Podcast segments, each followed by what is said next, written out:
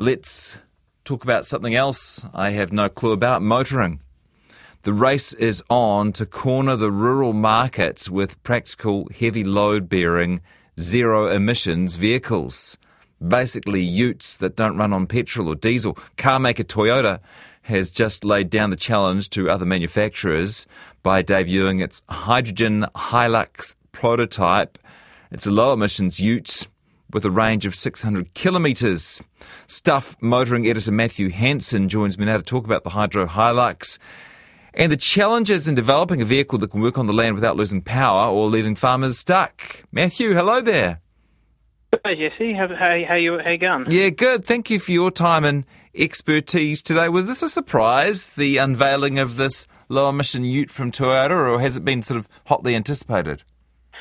So, Toyota's a, a really interesting case because their former CEO has said a few, I'd say, fairly spicy things about electric vehicles in the past mm. and his positioning. But on the flip side of that, they've teased a lot of sort of electrified pickups and stuff over the course of the last 18 months or so. Um, so in, in, that sense, it wasn't so much of a surprise. They they first showed this off uh, at the very end of last year in the form of a couple of pretty pictures, um, and now hmm. we've actually seen it for real. Okay, tell us about the Ute. So it, it, takes the hydrogen system from Toyota's Mirai, which is their hydrogen uh, sedan. It's a hydrogen fuel cell vehicle, which uh, means that it sort of it, it, uses the chemical reaction of hydrogen in order to uh, achieve movement. Um, it can do 600 k's uh, per tank uh, of hydrogen. Um, what's, uh, I guess, kind of interesting is that Toyota, like a lot of these other brands, is fairly regional. So while this is, it's a Japanese company, this is a UK Toyota UK project. Uh, it's something that's that's been started there, engineered there, designed there, and being trialed there. But potentially, we could see something like this come into production on a wider scale in the future. Does it look practical? Does it look like it's um, set to solve some of those challenges of an off-road vehicle creating low emissions? And, and maybe you could talk about what some of those challenges are. So, from a practicality standpoint, it uh, has no bed. So, uh, I would say no on the practicality side, at, at, at, least at least for now. Um, it is a trial vehicle, so they'll be you know studying what kind of solutions there are for how they could store um, that technology in a way that allows the bed to operate. Um, but I guess the thing that a lot of people get hung up on when it comes to talking about um, utes and, and, and, and actually being able to use them in real world sort of rugged applications is the range factor and, and how much that drops away once you put a, a boat or a trailer or something like that on uh-huh. the back. Um, and, and that's that's probably something that will um, be less of a, of a factor with a hydrogen vehicle than you would find with an electric vehicle.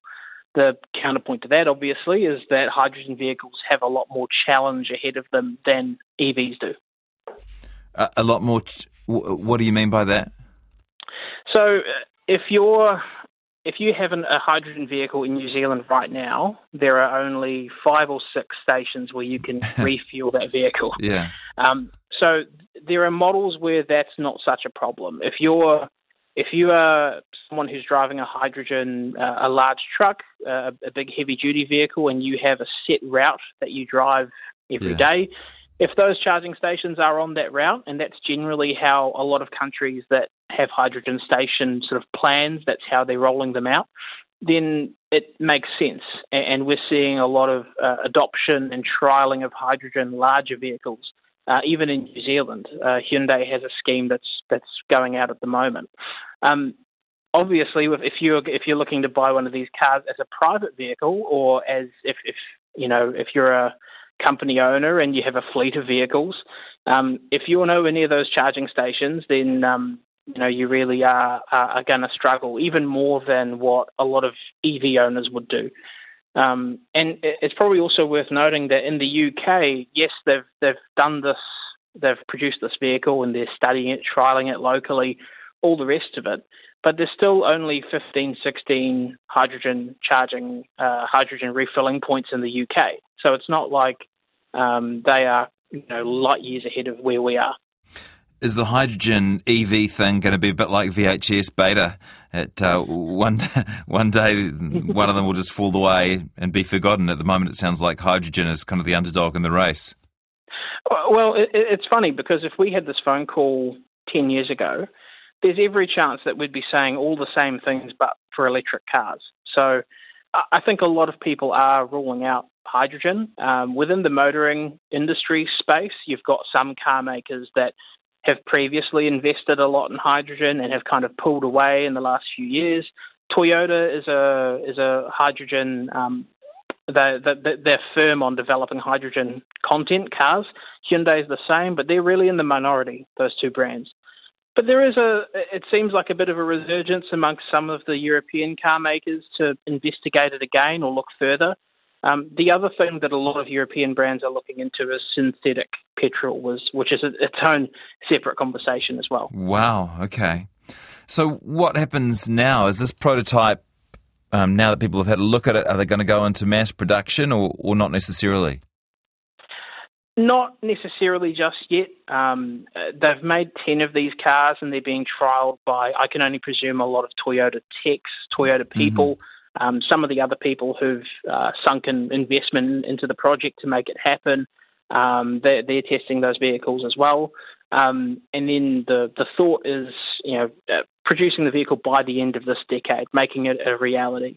What will I think will be quite interesting is that the learnings that they and I hate that word learnings, but the, the, the things that they learn from the lessons. it's just it's just a broken word, isn't it? lessons is way better. Um, the lessons that they get from this, they're most likely to be funneled back into the development of the next new Hilux. Mm. Um, the big problem that a lot of the Ute makers have had, and I, would say part of the reason why we don't have a we don't have a whole bunch of electric Utes right now, or hybrid Utes for that matter, is that they've operated on this system for generations where utes were always really low effort and, and low investment to make new ones of. You'd, you know, you'd, you'd, you'd chuck out a, a brand new one from the ground up maybe every 10, 12, 15 years and then facelift it a couple of times in between and, and call it a, a job done. Now you, all these brands have these platforms that can't support batteries, they can't support uh, hydrogen tanks and things like that um, Toyota's come a, come up with its own sort of solution to kind of make it work, but obviously they now have a Ute that doesn't have a tray. So they're all kind of you know thinking, well, we need to you know it's it's kind of a clean sheet of paper for each of them that they have to do, and what Toyota's learning from this will hopefully make their clean sheet of paper that they're developing for the next Hilux all the more better. What is the future going to look like for farms? presumably they won't be in um, in traditional fuel uh, powered utes forever. What's your bet as to what the breakthrough is going to be?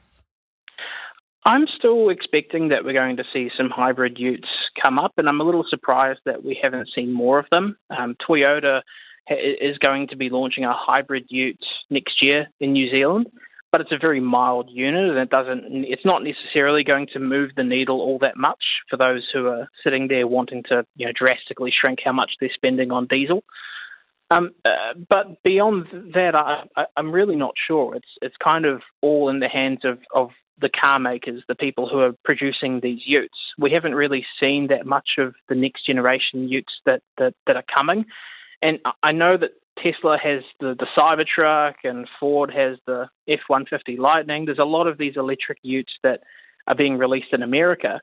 But I would say there's almost no chance of any of those utes being offered in New Zealand, at least within the next five or ten years. In terms of the bread and butter utes, the ones that we see everywhere, the Rangers, the Hiluxes, the Tritons, um, that's all on a longer timeline and one that we haven't really got much information about yet. Well, I've heard about some of those um, big sort of grunty EVs in the US. They're hmm. debuting, mm. and some of them you even seem to be able to r- run your house off the power. Um, why why don't you think they'll get over here? So uh, part of it is that they are all made to American specs. So they're all bigger is better. Uh-huh. Um, you uh-huh. know, twice the size of, yeah. of so many other vehicles. Um, there is a small volume of um, American pickups that are in New Zealand, and it seems to be growing. People seem to like them. Um, but a lot of these cars, you know, Ford so far has said it's not making a right-hand drive version of the of the F-150 Lightning. Um, Tesla, who knows what Tesla is doing at any given point of, of the day ever. um, GMC has the Hummer, electric Hummer, which again I think is just an American thing.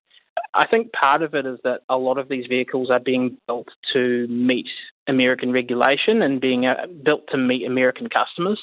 Customers that are outside of America or outside of that lens, they we just have to wait.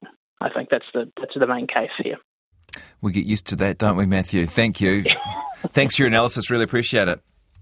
No problem. Thank you. Matthew Hanson is Stuff's motoring editor with his comments on Toyota's debut of a prototype of a low emission utes powered by hydrogen. It's 11 to 2.